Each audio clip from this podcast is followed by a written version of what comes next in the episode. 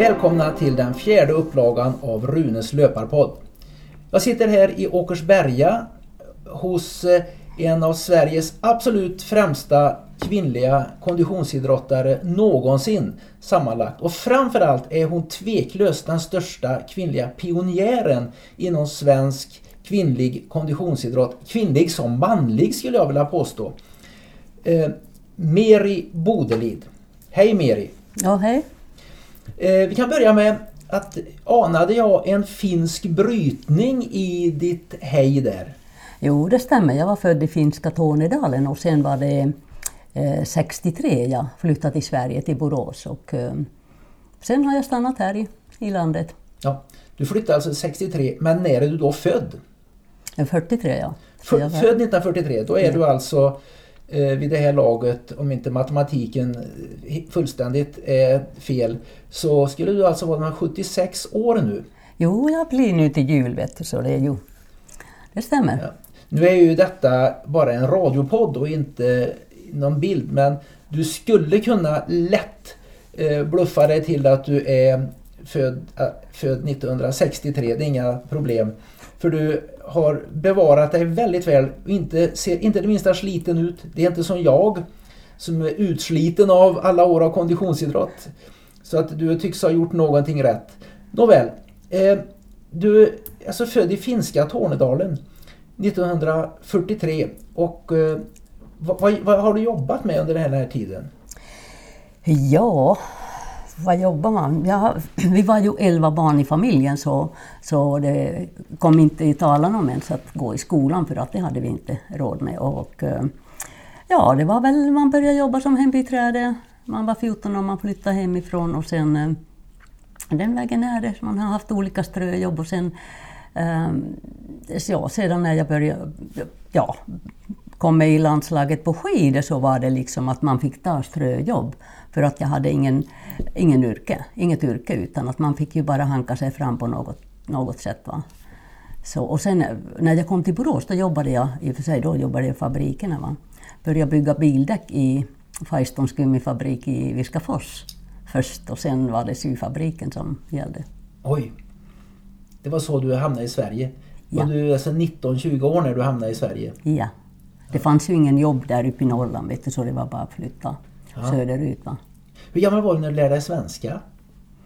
Nej, jag kunde ingen svenska när jag kom till Borås men, men det gick ganska snabbt ändå. Och jag mm. tror att idrotten är väldigt eh, bra läromästare om man säger så. Man, man träffar ju, man ville bra, man ville bli förstådd vet och, och jag var aldrig liksom blyg och uh, säga fel utan att det Nej. spelar ingen roll, skrattar andra så skrattar jag med. Det var liksom enklast det. Så det gick ganska bra, men, men jag gick ju aldrig i någon skola och lärde mig, utan man lärde sig prata. Mm. Men eh, idag, eh, trots att du har uppnått pensionsålder med bred marginal, så jobbar du som kiropraktor. Ja, jag jobbar fortfarande lite grann och det är ganska bra att hålla, sig, ja, hålla en liten struktur på dagarna. Mm. Eh, om det är ja, någon patient som kommer. Vet du. Men, men efter sen när jag slutade eh, åka skidor så då utbildade jag mig på GIH till idrottslärare och eh, jobbade väl 20-tal år, vet men ja, eller 15 år kanske. Och sen eh, fick jag nog av det och sen skolade jag om mig till kiropraktor för fem år. Mm. Jag var 50 år fyllda, sen började jag läsa medicin fem år, alltså att det var ganska tufft, men det gick ju det. Och... Det, det var tufft. Du pratar om skidor. Eh, då leder mig in på min lilla gimmick. Jag brukar alltid bjuda på blåbärssoppa. Och det har faktiskt en väldigt speciell anledning till detta för att det finns ett speciellt skidlopp där blåbärssoppan är liksom den bärande drycken. Har varit sedan Ernst Alms dagar. Nu hör du pålar. Det var rätt tunn blåbärssoppa detta. Jag häller upp till dig och så häller jag upp lite till mig. Och eh, så ska jag lova att göra en starkare blåbärssoppa nästa gång. Jag gör den på pulver. Skål! Skål. Ah. Och hett är det som attan va? Jo, det ska det vara. Det ska vara. No. Mm. Eh, du har alltså varit... Du har, vi kan börja med att berätta att du har vunnit SM i fyra olika konditionsidrotter. Mm. Ja, det stämmer. Vilka var det? Det var skidor och sen cykel och maraton och triathlon. Och äntligen fem om man räknar duathlon. Och du, triathlon är ju simning, cykel och löpning och duathlon det är löpning, cykel och löpning och det var verkligen mina grenar löpning och cykel, så det vann jag också. Men den tiden kallades det för riksmästerskap. Så. Men idag är det ju SM, SM-status på de sporterna. Det är bara en formsak att, eh, att det kallas riksmästerskap och inte SM. Mm. Men eh, du har alltså... Du, 1971 då var du med på det första VMet för kvinnor på cykel. Ja. Var gick det någonstans? Det gick i Mendrisio i Schweiz. Och jag är så stolt för att jag kom i, med, kom i mål i första klungan, alltså hade samma tid som segrarinnan. Alltså men vi var kanske 25 tjejer i huvudklungan, alltså att jag var dömd som 17 tjej. Vet du. Men det tog några år innan, innan eh, någon av svenska tjejerna eh, fick bättre placering. Alltså. Men, men sen har vi ju haft många världsmästare och OS-mästare. Eh, alltså på den tiden, jag vet att jag var väldigt intresserad av cykel som sagt. Eh, jag minns att ni fick tävla med junior, manliga juniorer. Ja, det hände väldigt ofta. Det var ju, det var ju liksom att och hår. det är klart, juniorkillarna fick ju vara med men eh, nu kommer damerna också. Äh, vi skickar dem samtidigt liksom så, så spar vi tid. Va? Eller, jag vet inte riktigt om det gick till så här, vet du, men den känslan fick ju ofta på den tiden vad som gällde damidrott. Att vi, äh, låt dem hålla på nu, låt dem, låt dem starta. Va? Men eh, sen har det ju ändrats förstås. Ja. Eh, och du eh, hade ju en, eh, ett bra stall där med träningskompisar nere i Borås. Bland annat Elisabeth Höglund. Jo. Klipset kallades hon väl för till och med inom jo. cykelsporten. Jo, hon som är känd för eh, att hon var nyhetsuppläsare i TV. Hon har till och med varit med och vunnit mitt favoritprogram i TV På spåret. Ja, flera eh, gånger också. Ja, då. Så att, men det var ni och så var det någon mer? Vi hade ju Monica Bengtsson. Mm. Hon kom från Filipstad och sen hade vi Margareta Nilsson. Att vi var fyra tjejer som... Och, alltså den tiden som jag cyklade, men sen kom ju nya tjejer. Eh, Maria-Lena Huhtiniemi och eh, vad kunde det vara mera? Ja, men i alla fall, det var ju många i Borås. Men vi var ju vi fyra först som åkte för, för Ymer i, i Borås. Ja. Kan man med fog säga att ni fyra var pionjärer inom svensk eh, kvinnlig cykelsport? Vi var ju bland dem, va? men sen var det ju duktiga tjejer från Uddevalla bland annat. Och, eh, men ja, vi var inte så många som höll på. Och det är fortfarande inte så många cykel, cykeltjejer i Sverige va? jämfört med många andra idrotter. Va? Men alltså cykelsport. Jag, jag, det, jag, vad jag tänker på. Ni kör där i en 70 km i timmen i klunga utför och så kraschar någon. Har du varit med om det? Jo, jag har varit med om det men inte så att vi har kört så fort vet du. Men, men äh, ja, det, där ligger hela högen sen. Usch. Eller sen att man, man har turen att komma runt. Va? Ja. ja. Det är väl det jag skulle ha emot. Det är det jag beundrar cyklister för. Det är många grejer jag beundrar cyklister för men att de överhuvudtaget vågar och de kan krascha rätt rejält. Någonting som man skulle eh, sjukskriva sig för men de upp på cykeln och fortsätter och sen skriker de in i duschen istället när det svider i skrubbsåren skulle jag kunna tänka mig. Ja visst, för att det gör inte ont att ramla på asfalten. Det, det går ju så snabbt och sen att det hyvlar bort huden vet du. men sen efter några timmar så då börjar det dunka lite här och var. Det gör inte så ont. Nej, är, nej, inte just när man ramlar. Inte när man ramlar. Oj, oj, jag kan tycka det gör ont när man ramlar när man springer i 12 km i timmen. Eh, men vad kom det sig att du började med idrott då? Jag har alltid varit idrottsintresserad och uh, jag vet inte om det var kanske det att jag var så liten, att det var ju där kunde jag hävda mig och, och liksom, man kunde slå de här som var större. Att jag har tävlat, ja, min första skidtävling gjorde jag när jag var sex år hemma i Finland. Och, uh, ja, och sen blev det liksom att man, ja, man, man tävlade först och främst på skidor. Va? Och sen var jag med i friidrotter och sådär. Jag var ganska snabb fast jag var liten. Så den tiden hade man alltid sån här trekamp. Det var 60 meter och längdhopp och sen kulstötning. Och jag ledde alltid efter 60 meter och längd men sen kom det där förbaskade kulstötning vet du, som jag fick knappt över tårna vet du, som troknörens resultat. Du menar att du är inte så lång? Nej, och inte stark heller på det viset. Nej, men stark är du, men kanske inte, du är inte som de här gamla Irina och Tamara Press från Nej. Ukraina på den tiden. du kommer ihåg dem? Jo, jag kommer ihåg dem. Ja. Det var ju bastanta damer det. Ja. De kunde ju kulstötning. Eh, så att, men du, vad, vad fick dig att börja cy- tävlingscykla då?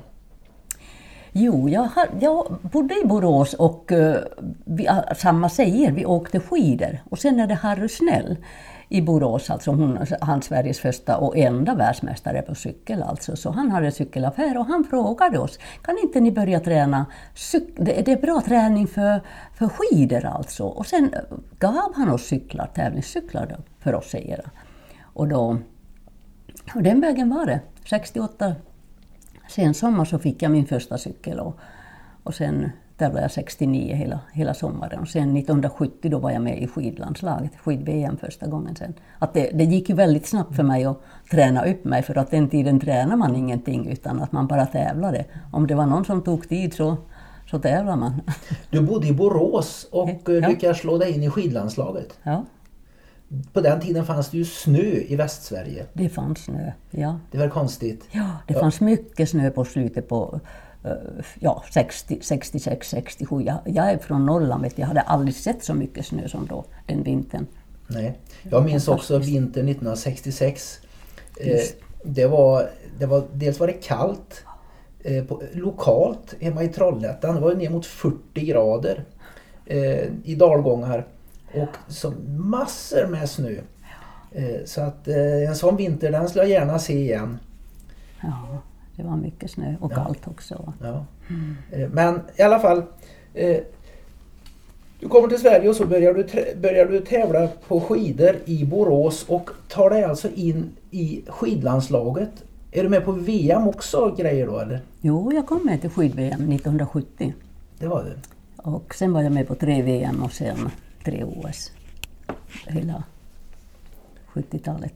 Okej. Det är fantastiskt. Du vann alltså, du, du hade en karriär på cykel parallellt med en karriär på skidor. Ja, det, det stämmer ju. Ja. Hur, hur var det? Det skulle inte de klara idag. Nej, över- jag skulle inte ens cykla enligt skidförbundet alltså. För att nej, det är inte bra träning för skidåkare. Och, och cykelförbundet ville liksom inte satsa på mig för att jag satsar på skidor. Så det blev lite, lite sådär konstigt. Va? Men, men idag är cyklar ju alla skidåkare alltså. Att det, det är bra träning för skidåkning. Rullskidor. Ja, rullskidor kom då på 70-talet. Sådana här barnvagns, barnvagnshjul. På, vet du, det var en kille från Göteborg som gjorde de här första rullskidorna. Ja, grymma saker. Ja, barnvagnshjul. Ja, barnvagnshjul. Stod och... Och man vågar inte ramla med dem. Oj, oj, oj. Ja, och sen kom ju sådana här östtyska rullskidor. Eh, väldigt rolig modell. Det var som en platta som man stod på och sen var det eh, två hjul bak och... Var det? Nej, ja, jag minns inte om det var fyra, fyra små hjul under och sen var det sådana här styrhjul. Stack som en sån här... Eh, ja, Det är lite spröt med ett litet hjul. Ja, fram till. Jag hade ett par sådana rullskidor men jag åkte aldrig på dem. Jaha. Jag köpte dem när en sportaffär hade gått i konkurs. Då tänkte jag att nu ska jag åka rullskidor men nej, det blev aldrig av. Ja. Det såg inte så roligt ut att åka på dem. Ja, nej, men de gick ju. Brist på bättre var de ju bra. Men sen kom ju de här, eh, ja, som ser ut lik, likadana fortfarande. De, de kom efter. Jag minns inte fabriken som gjorde dem, men eh, det har ju naturligtvis utvecklats. Och eftersom jag har liksom varit med så mycket olika sporter så jag har gått där också genom skidor, alltså genom hela utvecklingen från träskidor till plastskidor och eh, på cykel från bananhjälm till de här aerodynamiska hjälmar och, och, och kläderna ska man inte prata om. Förut var det, hade man sådana här bomullskläder, vet du, de vägde 17 när man, efter en tävling och nu har man ju sådana här lätta kläder som ja, torkar snabbt och släpper igenom svetter och det, det liksom det går inte att jämföra på samma dag, Nej. utrustningen. Va? Det, det är ju fantastiskt det här att du klarar övergången ifrån de första eh, skidtävlingarna och SM. När, när kom de här spåren som de la med hjälp av eh, snöskoter och spårsläde och sånt till exempel? Jag tror att det fanns ju någon slags spårmaskin alltså på SM-tävlingarna till exempel redan på 60-talet, slutet på 60-talet. Men, som man, ja, men när man åkte till Bor i Borås, de här DM och typ de här små tävlingarna, och det var ju spårade samma morgon alltså. Det var handgjorda spår. Va? Så det var ju... Det var några entusiaster som gick ut och körde Ja. upp spår. Aha. Det, Men det fanns inga skotrar då. Skotrar, jag vet inte när skotrarna kom, slutet på 60-talet skulle jag tro. Ja, det fanns väl eh, skotrar uppe i Norrland kanske. Att någon sån här entusiaster där körde omkring i. Men jag tror att eh, hemomkring Västsverige där du bodde då och där jag bor alltjämt. Jag vet inte, jag såg inga skotrar då. Det var inte förrän ett stycke in på 70-talet som Ja. de där spåren kom. Ja. Och det var helt annat eh, helt annan sorts skidåkning när det kommer plastskidor och de här riktiga uppkörda spåren där det är bra stavfäst och allt möjligt. Ja, och sen var det ju pjäxorna. Vet du, då. Det var ju lärepjäxor förut och U-bindning som släpade ner i spårkanterna. Vet du. Nu är det ju, de är så höga de här skidorna plus alltså pjäxorna är smala. Och, ja, så det är ju väldig utveckling även där. Va? Blev det ett annat sätt för dig att åka skidor när du bytte från träskidor till plastskidor? Nej, nej, det gjorde det inte. Utan att, eh, det var väl allihopa var ju i sam, satt på samma båt om man tänker så, säger så. För att eh, allihopa fick ta, ja, byta den. Och, och det var ju liksom ingen större skillnad. Det var ju bara med vallningen med, med plastskidor för att det var ju, man behövde inte valla hela skidan längre utan man bara valla mitt, mitt, mitt på. Va? Mm. Sen så var du med på OS på skidor. Ja, jag var med i Sapporo första gången, i 1972. 72. Ja. Hur var det? Jo, det var en upplevelse verkligen. Det var ju första, det, var, det är ju alla idrottsmannens och kvinnans dröm att komma med till OS. Det är det största som finns inom, inom idrotten. Och, eh, och det var ju, allting var ju stort, va? men sen att eh, tävlingen inte går som det skulle kunna. Som, ja, man är väl aldrig nöjd, vet du, men jag var som var jag 19 som bäst. Va?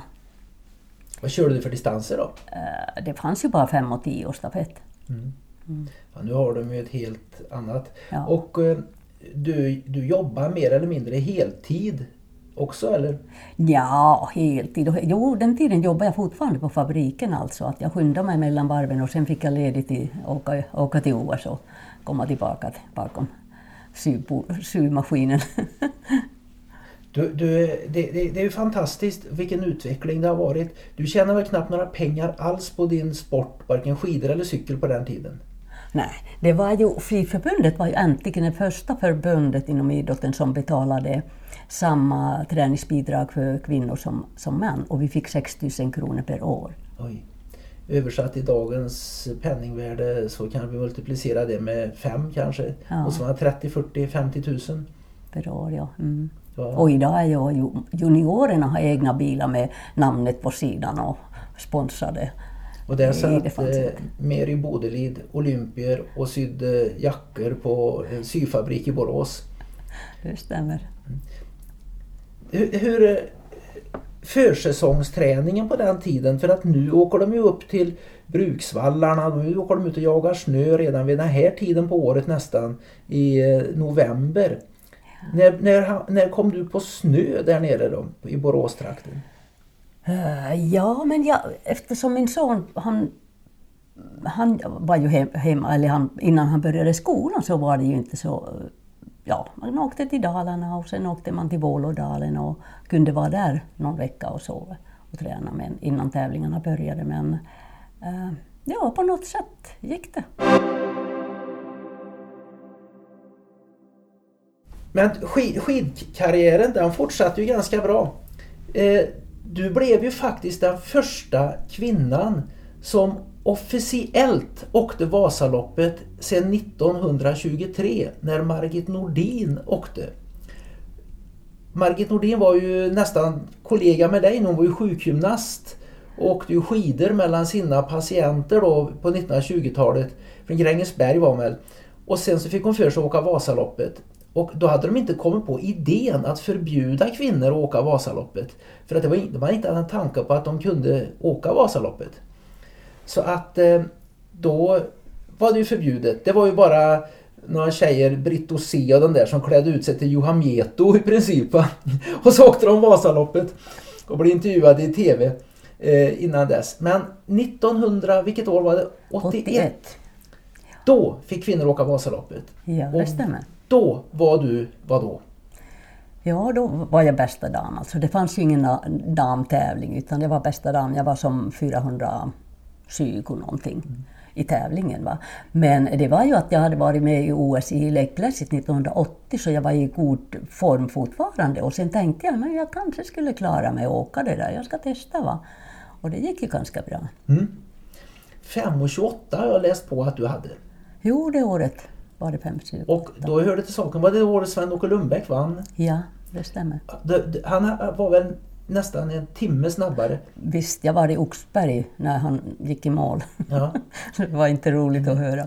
Men sen att jag har också åkt på 4.58, alltså att det är 4.58. ju en halvtimme snabbare. Alltså det, beror, det är så pass lång sträcka och det beror på yttre förhållanden, alltså hur, hur tiderna Det blir. var därför jag sa detta med Sven-Åke Lundbäck. Mm. Det var när han gjorde sitt berömda ryck i Lundbäcksbacken. Ja.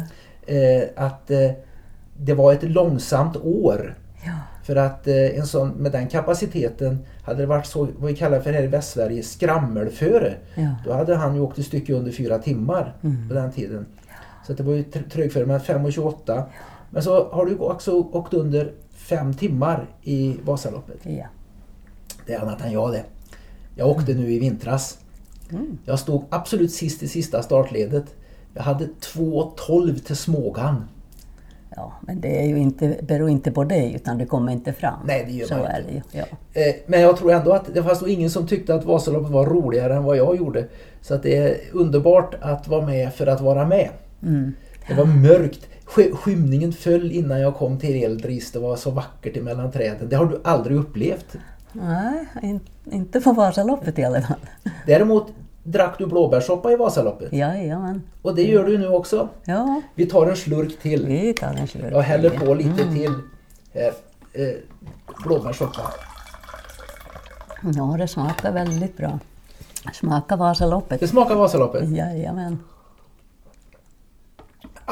Jag älskar blåbärssoppa. Jag dricker det istället för kaffe många gånger. Jag vill Ja. inte få för mycket koffein. Ja. Du, numera, nu har de ju hela serviceteam som servar dem utefter banan. Och de dricker ju, vad då?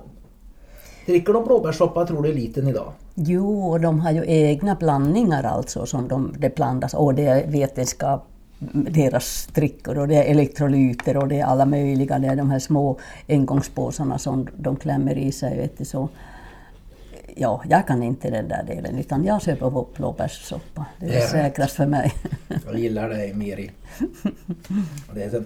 Sen så, hur många OS och VM var du med på som skidåkare? Tre i båda va? Tre båda. Men sen var du förbundskapten för herrlandslaget För Danmark, ja. för Danmark. Ja.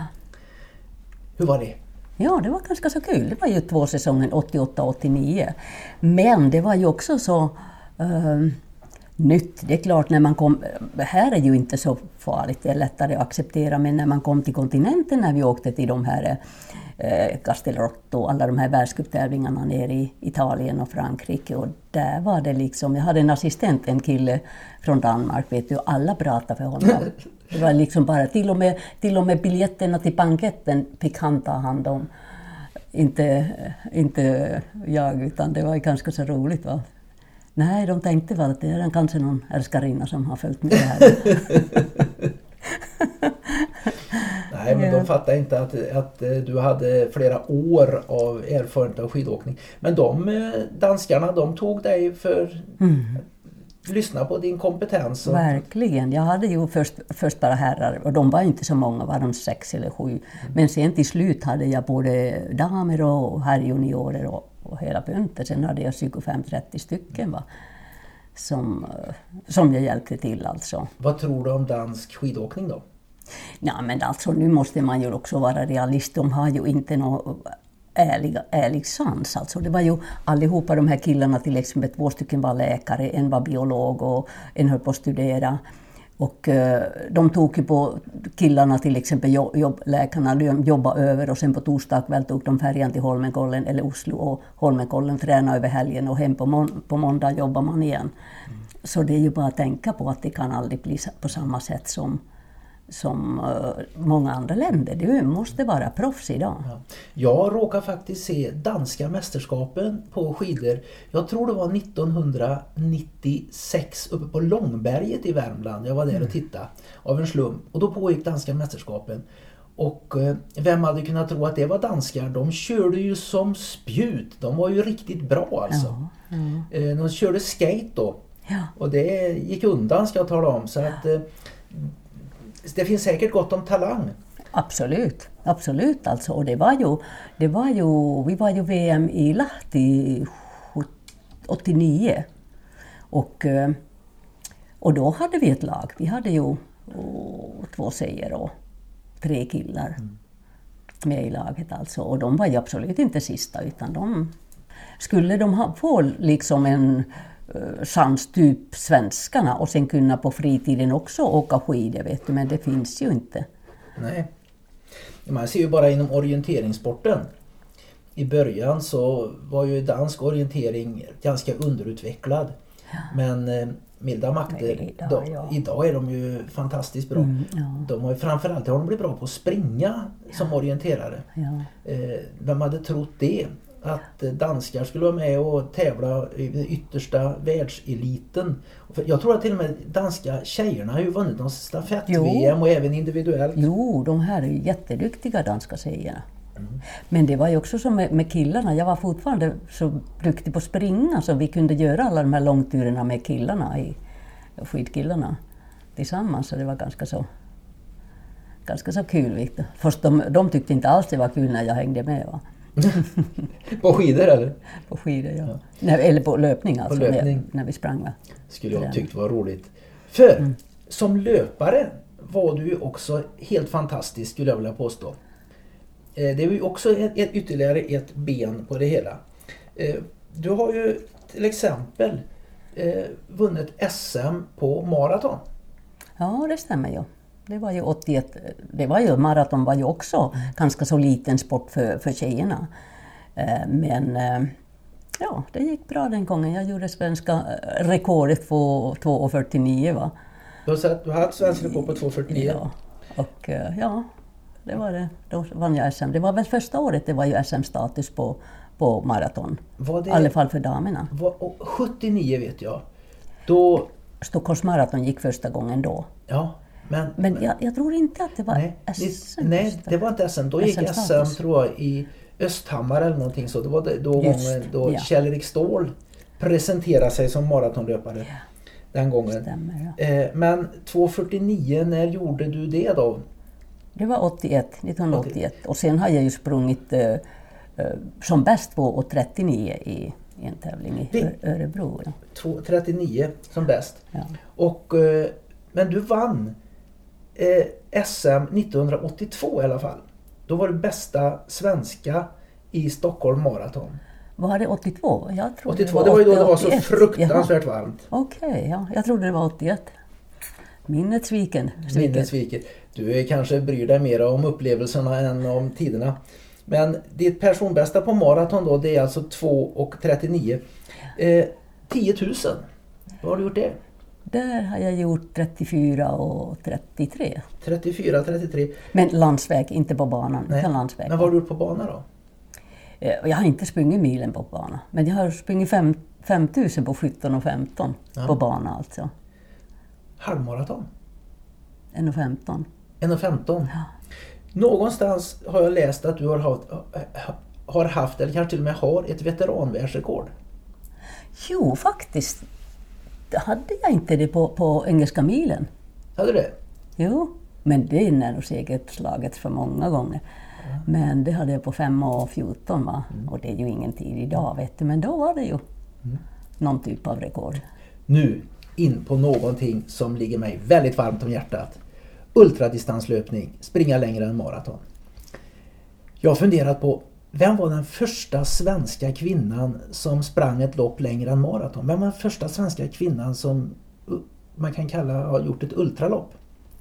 Jag vet faktiskt inte, men jag vet att jag sprang i Bollnäs ett lopp på 52 kilometer.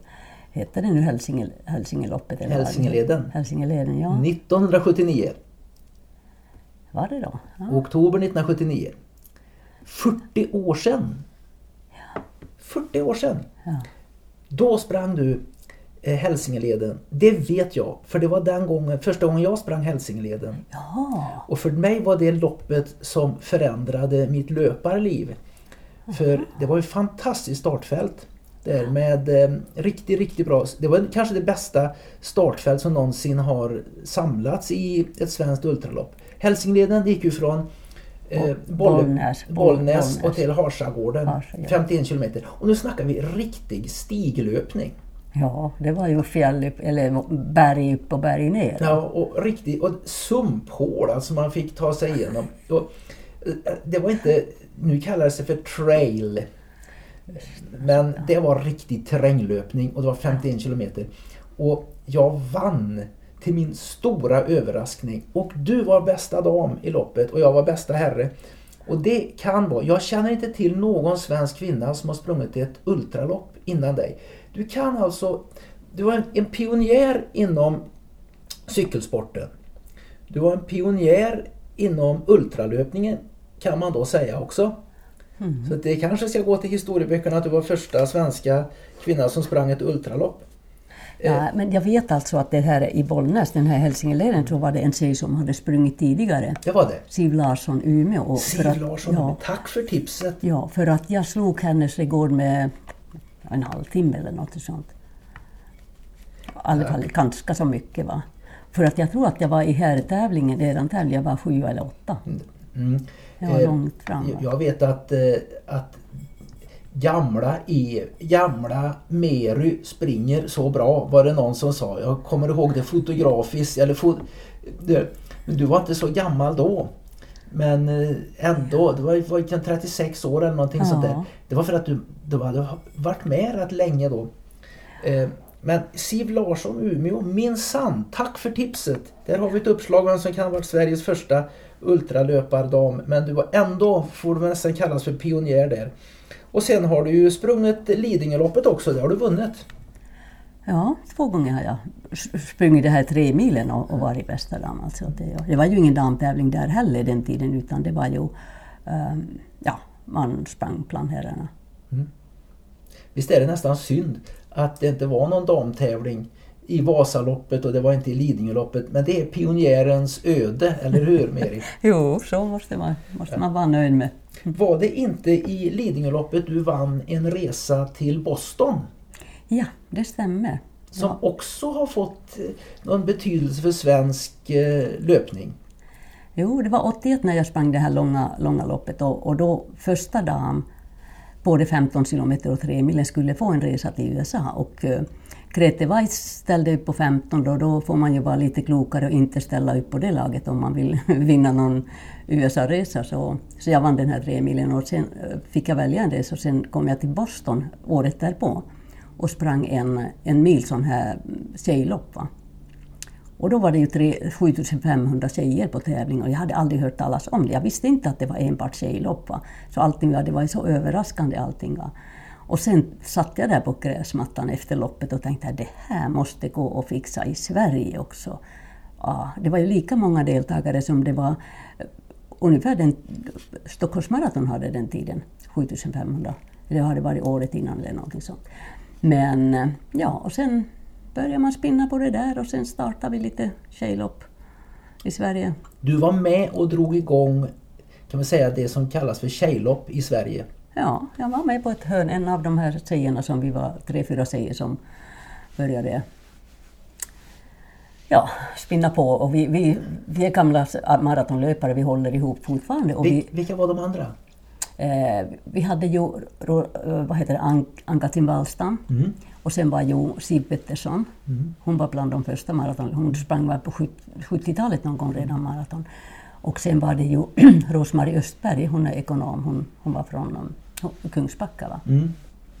Så vi var ju, ja, så det var jättekul liksom att vi utökade och vi började ha kurser för tjejer. Liksom, att vi saknade tydligen alltså att vi, vi träffades i omklädningsrummet och sen var allihopa borta. Va? Att vi skulle träffas mer va? och peppa upp varandra. Så. så det var ganska så, ganska så kul. Där har vi ytterligare en av dina stora pionjärinsatser. Att du var med och drog igång tjejlöpningen. För alltså re, renodlade tjejlopp. Ja, ja. Där. Sen eh, får vi aldrig glömma den fantastiske Anders Olsson, Stockholm Marathon, som ju också har varit drivande och skapat Tjejmilen och sånt. Men det, det ni gjorde, ni tjejer, det var ju en föregångare till det i alla fall. Jo, och nu, nu ska man ärlighetens namn säga att jag var inte ensam. Vi var ju många, Nej. flera tjejer. Va? Det Men jag var en, en av dem och kanske att det är jag som kläckte idén. Va? Ja, det är imponerande vilka grejer du har. Sen va- var ju du, du var ju alltså eh, du var ju cyklist. Så bra så du var med på VM och du vann ju SM i linje på Ja. linje 1975. 75. Du vann SM på maraton 1982. Ja. Du var bästa dam i Lidingöloppet ett år. Och sen kommer det en ny sport som dyker upp. Nämligen Triathlonen. triathlon. Ja, men det var ju egentligen ganska så roligt efter OS i, i Lake Placid. Då hade jag redan fått höra åratal, men herregud, håller du på än? Ska du inte lägga av? Eh, Och, och man var för gammal. Va? Men, men i alla fall efter OS så tänkte jag att jag ska bli en normal människa jag också. Va? Och slutade träna från april till ja, början på juli kanske. Och sen Stockholms Marathon gick ju på hösten den tiden, i augusti. Va? Och då hade jag tre veckor på mig. Så, så jag sa till min mamma att kanske jag skulle testa, undrar om jag skulle klara. Men prova då.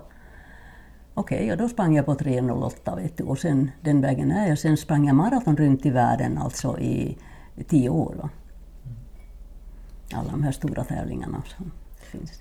Och så provade du triathlon. Sen kom triathlon där på sidan om, lite sådär. Vilka, vilka år börjar Och- tjejer vara med på tävla i triathlon i Sverige? Ja, det var, ju, det var ju 83 jag var med förra gången. Jag hade aldrig hört talas om det heller innan eh, Nils Ludin i Rannersvård, du, sen i Springtime, ringde. Men du, här är ju någonting som du skulle ta och testa. Och den där tävlingen gick i Rönninge, Rönningerundan. Ja.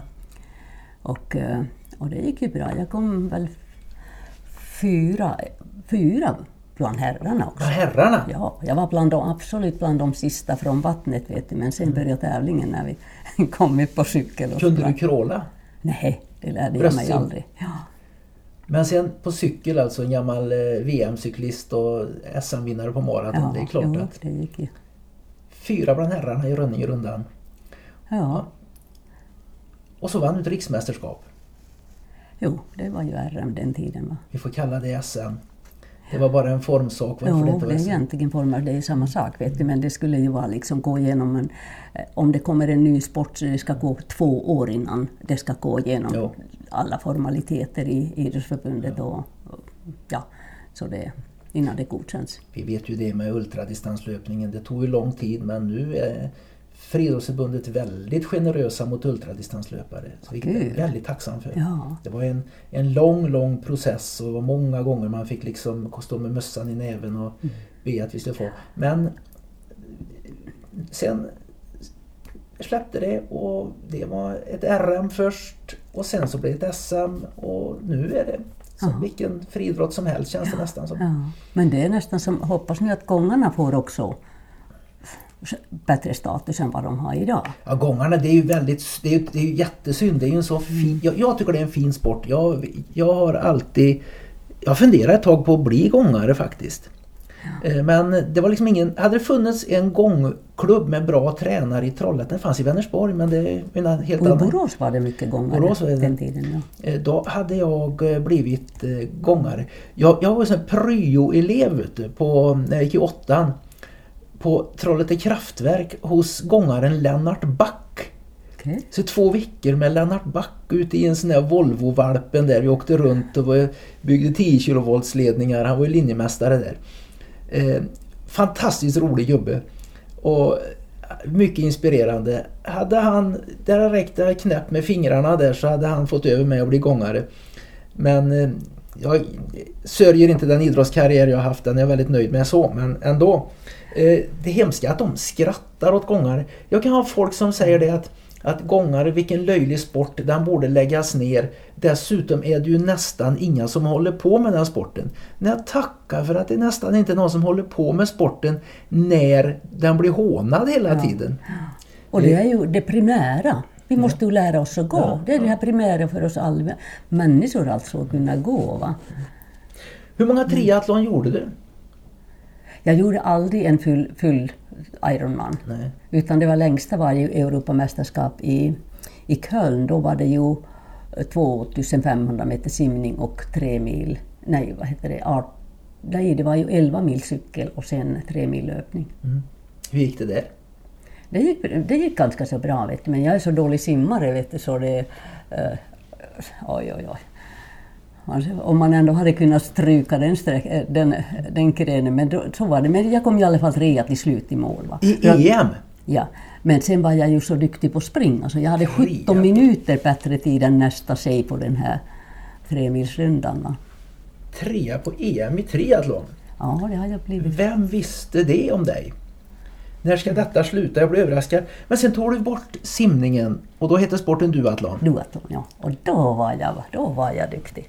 Det var ju mina, mina idrotter, alltså löpning och cykel. Va? Ja.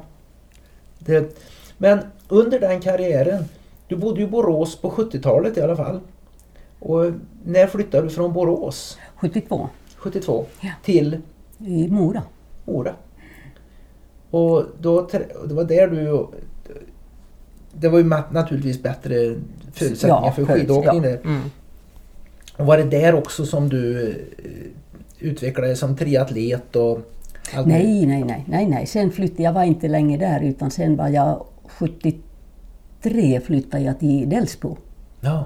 Och sen bodde jag där och där eh, bodde jag tills 85. Och det här var 83 när jag var med på triathlon första gången. Så det var mest härifrån jag gjorde mina triathlon-tävlingar. När du flyttade till Åkersberga? 85. 85. Ja. Eh, där bodde du under din karriär alltså. Och eh, jag, jag läste någonstans att du har tävlat i 18 olika idrotter. Ja, det stämmer.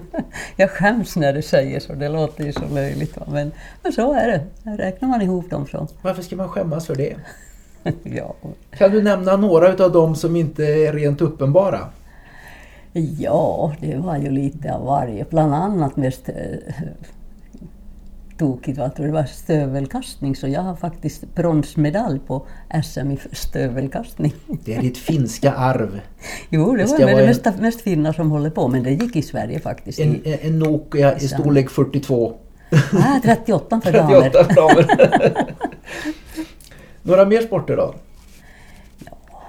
Skidskytte, skidorientering, orientering. Jag har testat lite av varje. Mm.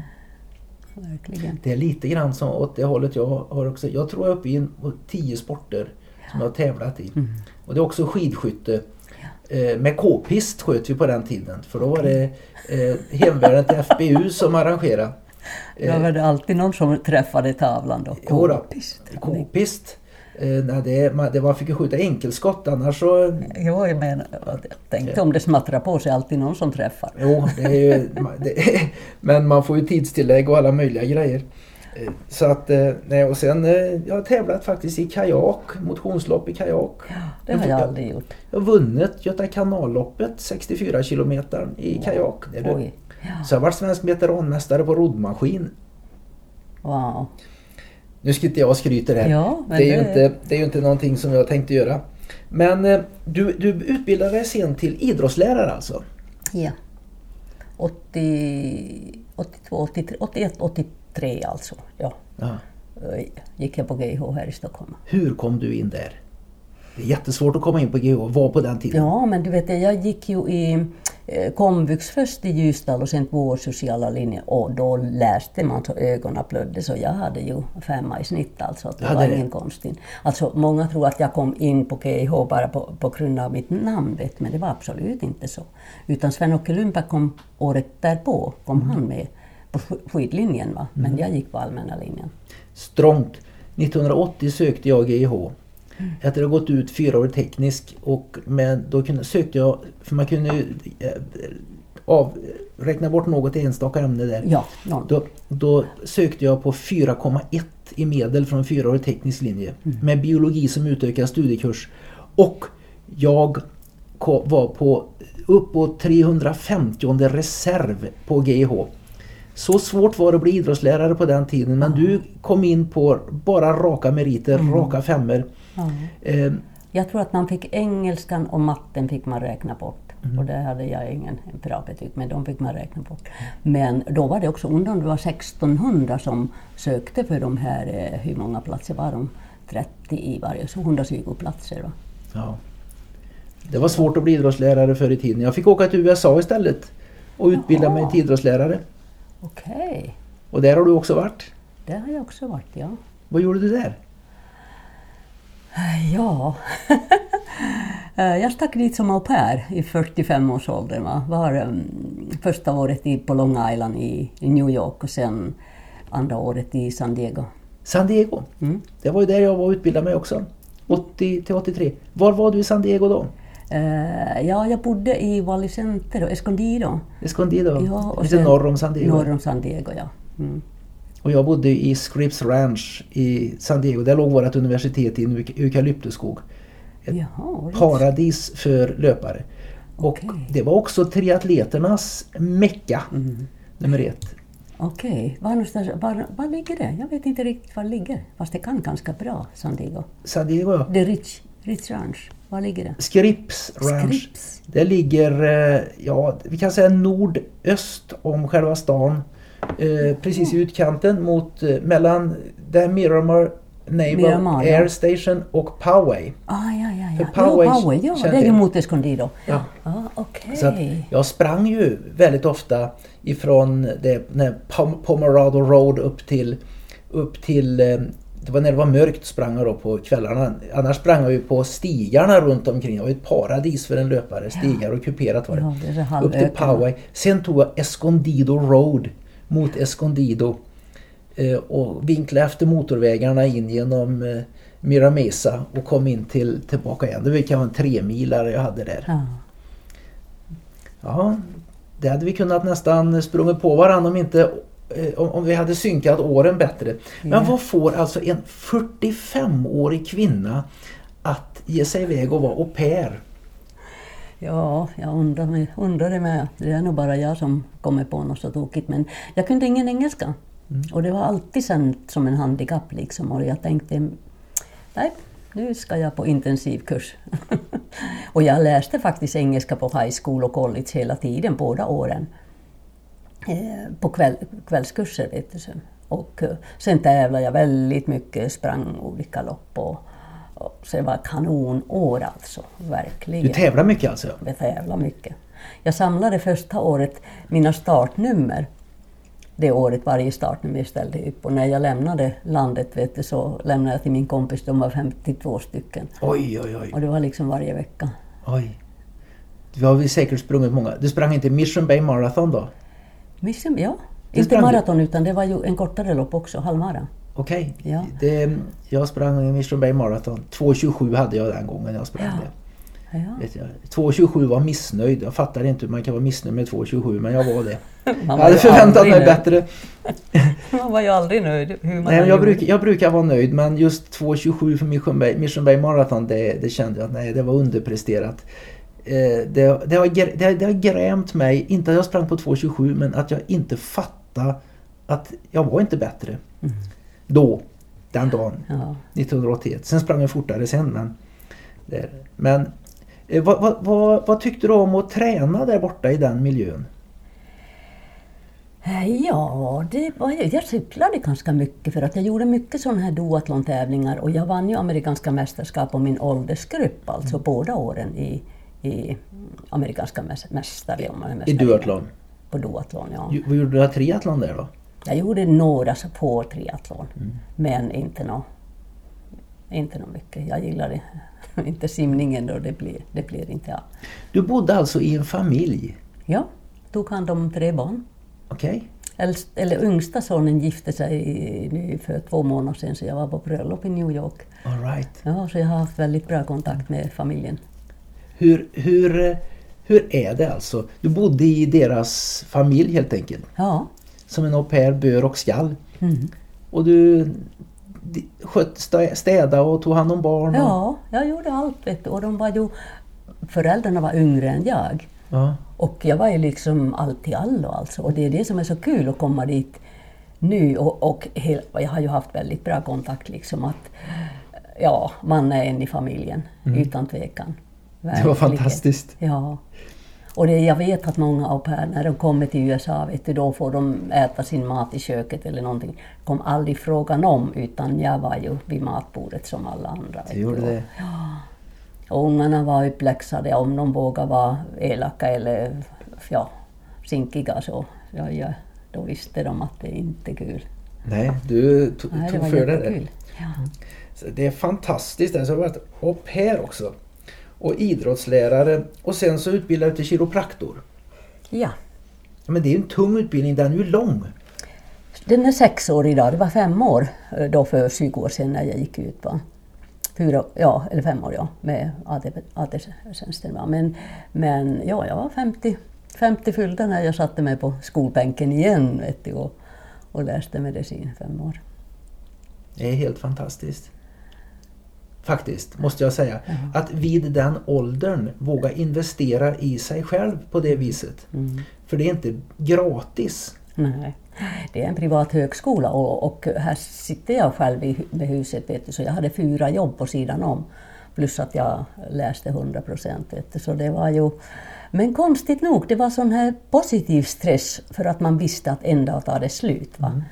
Men skulle, skulle det vara så att det skulle fortsatt oändlighet så hade jag eh, kanske inte suttit här idag. Vet du. Men, men det, jag hade ett, att välja mellan två onda. Det var ju fortsätta som gympalärare eller sen börja läsa. Mm. Och... Nej, men det gick ju, det gick ju väldigt bra. Det är imponerande.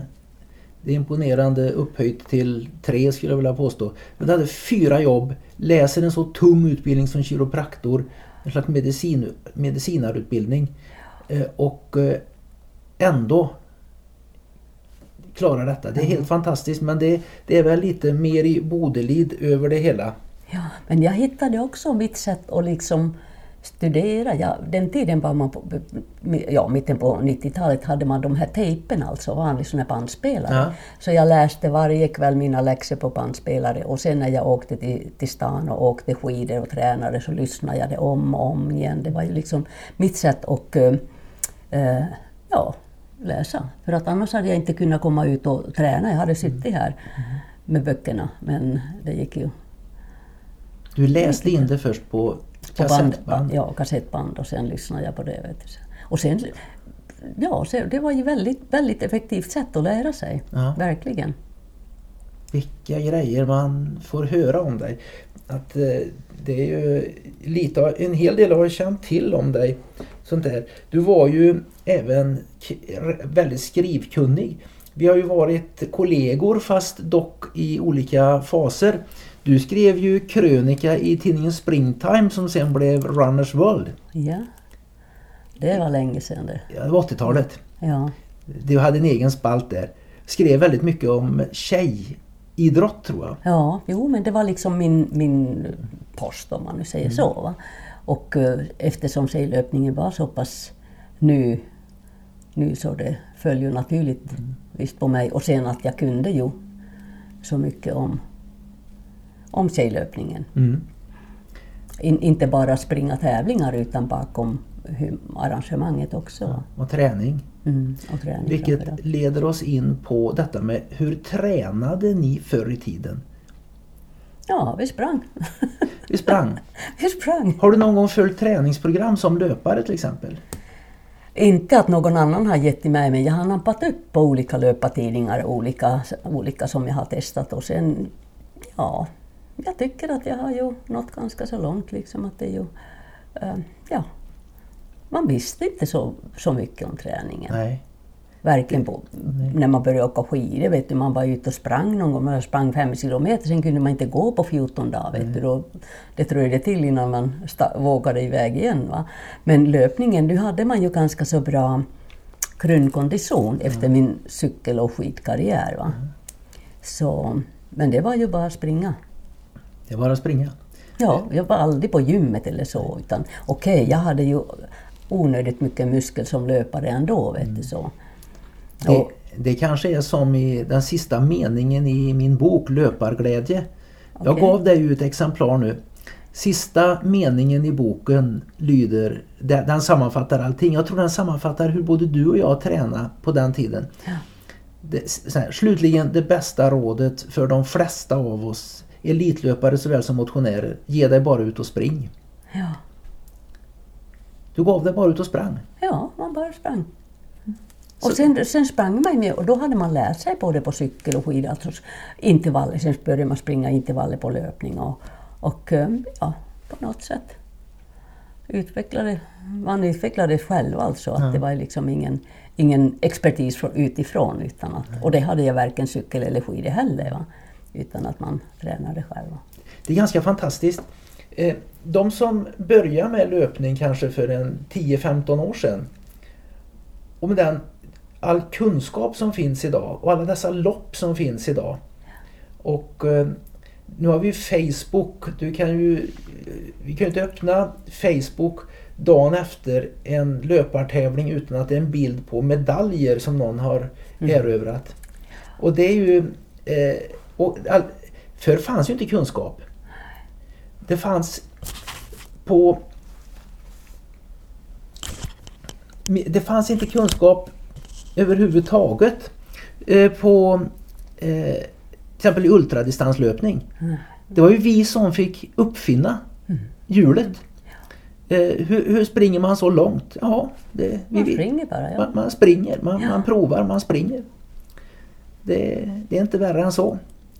Men eh, nu har vi i alla fall, eh, kan man säga att du har tar inte bilder på dina medaljer. För att jag har läst om det på Wikipedia. Det är rekommenderad läsning för vem som helst. Gå in och sök på svenska Wikipedia Meri Bodelid och ni får en fantastisk upplevelse. Hur mycket medaljer har du? Det står nämligen om nu har jag inte många för att de har jag kört, i soptippen. Men jag, har väl, jag hade 40, 40, 46 kilo sammanlagt. 46 kilo medaljer. Det är mer än vad jag väger själv. Ja. Vad synd att du kör dem till soptippen. Det är ju egentligen onödigt. Vet du vad jag gör med medaljer som inte eh, har den här jättebetydelse för mig men bara jag tycker om. va? Jag tycker om alla. Jag tycker det är så vackert att någon ger en medalj även för man fullfört ett lopp. Så det är inte det att jag föraktar dem på Nej, något nej. sätt. Men man kan ju inte ha hur många som helst.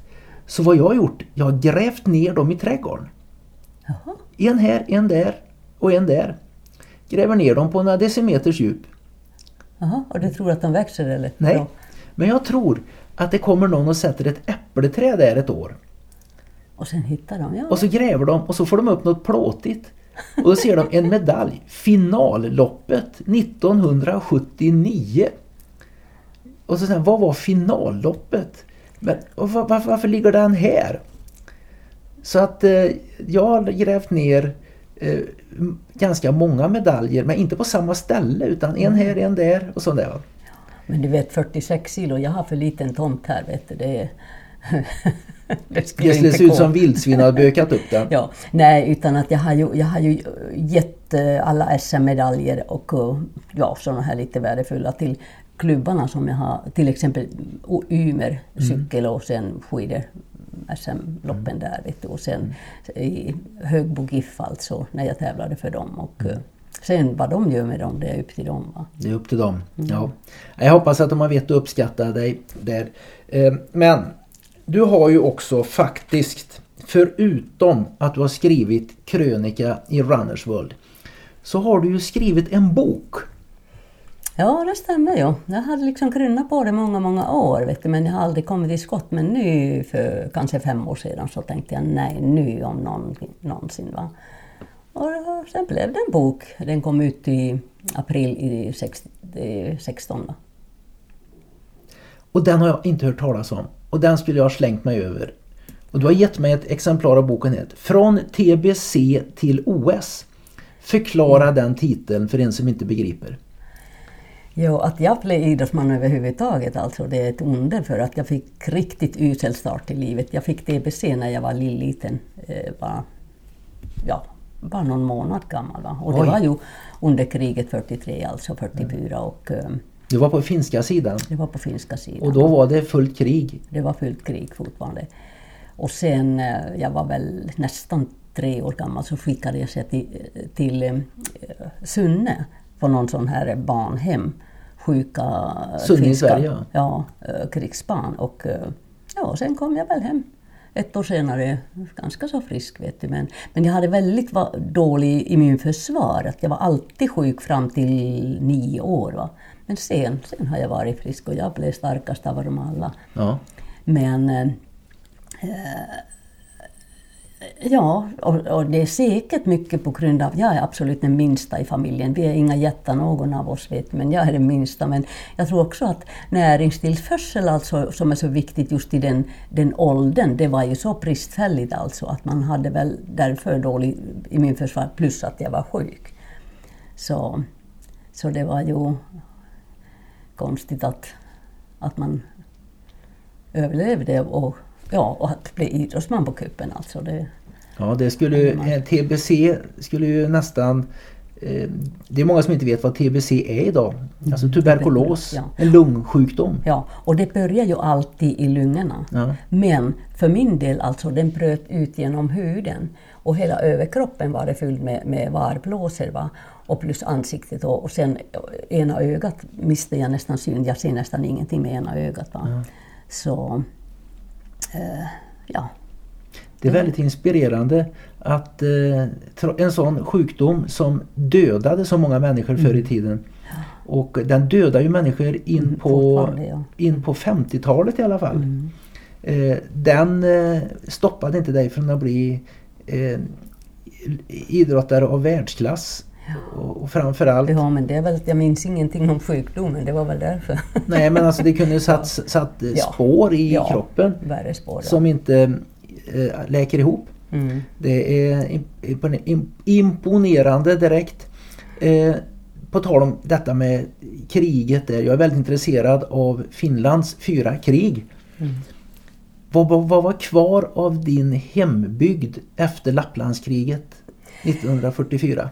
Eh, det var ju när, när uh, tyskarna södes ut, så de, de brände ju alla husen när de lämnade. Ja. Och de hade ju, finnarna hade liksom uh, ja, låtit dem att bo där och mat och allting. Och, och för att de var ju på finnarnas ja. sida tills ryssarna sa att jaga iväg dem. Och min pappas föräldrahem var ju sista som, som klarade sig. Och sen brände de varje hus. Även ja, det var sån här, precis i Tornedals eh, strand alltså. Ja. Och sen fick de ju ro över på svenska sidan och sen tittade de där och grät floder att deras hem brann ner. Ja. Att det var ju liksom tacken att, att man hade hjälpt tyskarna. Va? Jo, men ja. tyskarna hade ju hjälpt finnarna också. Det var väl kanske, de tyckte väl inte det var roligt att vara ja. utjagade heller. Ja, ja men kan jag. Det, det, det, det är så komplicerat allting mm. kring kriget där så att eh, att eh, ju mer jag sätter mig in i det desto mer eh, förstår jag hur förenklad bild vi har blivit presenterad mm. av eh, andra världskriget, Sverige och Finlands mm. roll där. Ja, jag är väldigt dålig på det, mm. verkligen. Det har jag varit väldigt intresserad av faktiskt. Mm. Känt mycket stor sympati. Jag har funderat på att om jag hade levt då med det, hade jag, undrar om inte jag hade anslutit mig som frivillig. Då. Det, det Det känns var att, många som gjorde det. ja, men inte tillräckligt många. Mm. Eh, Men de som gjorde det ska ha all heder. De som slogs Mm. renhårigt. Finnar som svenskar. Jag, skulle, jag hade en dröm att jag skulle vilja prata med en gammal finsk veteran från eh, eh, kriget 1944 där i, och bara, Men det är väl för sent nu. Mm. Eh, från infanteriregemente 61 tror jag de finlandssvenska hamnade i. De hade man kunnat kommunicera med. Men eh, i alla fall. Du har haft en fantastisk karriär med så mycket. För att lista lite och summera vad som har varit din stora pionjärgärning. Så har jag gjort en liten lista här. Du var första kvinnan som officiellt... Du var första kvinna i det första gången som kvinnor officiellt fick åka Vasaloppet utan att klä ut sig som sagt var till Juha Mieto Mhm. och Thomas Wassberg med skägg och allt möjligt. Du var första kvinnan, svenska kvinnan som var med i mål på ett cykel-VM. Ja. Stämmer. Du var första kvinnan någonsin som var förbundskapten för ett skidlands, herrskidlandslag. Ja. Du var, jag trodde du kunde möjligtvis varit, jag satte frågetecken efter det, eh, första svenska kvinnan som sprang ett ultralopp. Men det var alltså Siv Larsson från Umeå. eh, Som jag har men dock var du pionjär och det kan man inte ta ifrån dig. Du var med och drog igång Tjejloppen i Sverige. Ja. Du var pionjär inom triathlon. ja. Du var... Du har... Vänta lite. När, när kvinnor sprang eh, 30 kilometern eh, 81 ja. 81. 81 sprang jag. Ja, men hade- det hade varit tjejer som har sprungit 30 kilometer innan antar jag. jag. Jag tror det. Jo, jag tror det. Men det var ingen tävlingsklass för tjejer då? Inte då. Men, men varför jag ställde upp det var just den här... Jag visste att första pris var den här resan till USA. Och sen har du skrivit bok, du har varit krönikör, du, du började utbilda dig till kiropraktor vid 50... 50, var det 50 års... 55 när jag var klar Du var klar vid utbildning. 55 års ålder. Ja, men jag har jobbat nu 20 år som kiropraktor så det var absolut Jobbar fortfarande vid eh, din mogna ålder av, du fyller snart 76. Och du har varit, vid 45 års ålder åker du bort till USA och är au pair i två år. Den som lyssnar på detta, Åh, usch eh, genant. leta upp en annan kvinna någonstans med en mer fantastisk, eh, ett mer fantastiskt CV än Meri Bodelid. Och lycka till med det. Jag har nu suttit här hos dig och det har varit fantastiskt att lyssna på dig Meri. Och eh, vi har fortfarande lite blåbärssoppa kvar. Ja. Vi tar en sista slurken, leka att vi är i Mångsbodarna. Ja, skål. Ja, det kallnat lite. Gör ingenting, det är gott ändå som Erik. Tack ska du ha. Det har varit ett rent nöje att få träffa dig. och Jag är så glad att jag har fått eh, studera dig på detta sättet. Jag har känt till dig på många sätt men som sagt var, du har varit Sveriges absolut främsta kvinnliga pionjär, manlig, som, man som kvinna inom konditionsidrotter. Och för det ska du ha all heder och må du aldrig glömmas bort. Och vad synd att de inte kan hitta dina medaljer i din trädgård om hundra år. Men de kanske ser det på något museum. Tack ska du ha Mary. Tack snälla, trevligt att vara med här.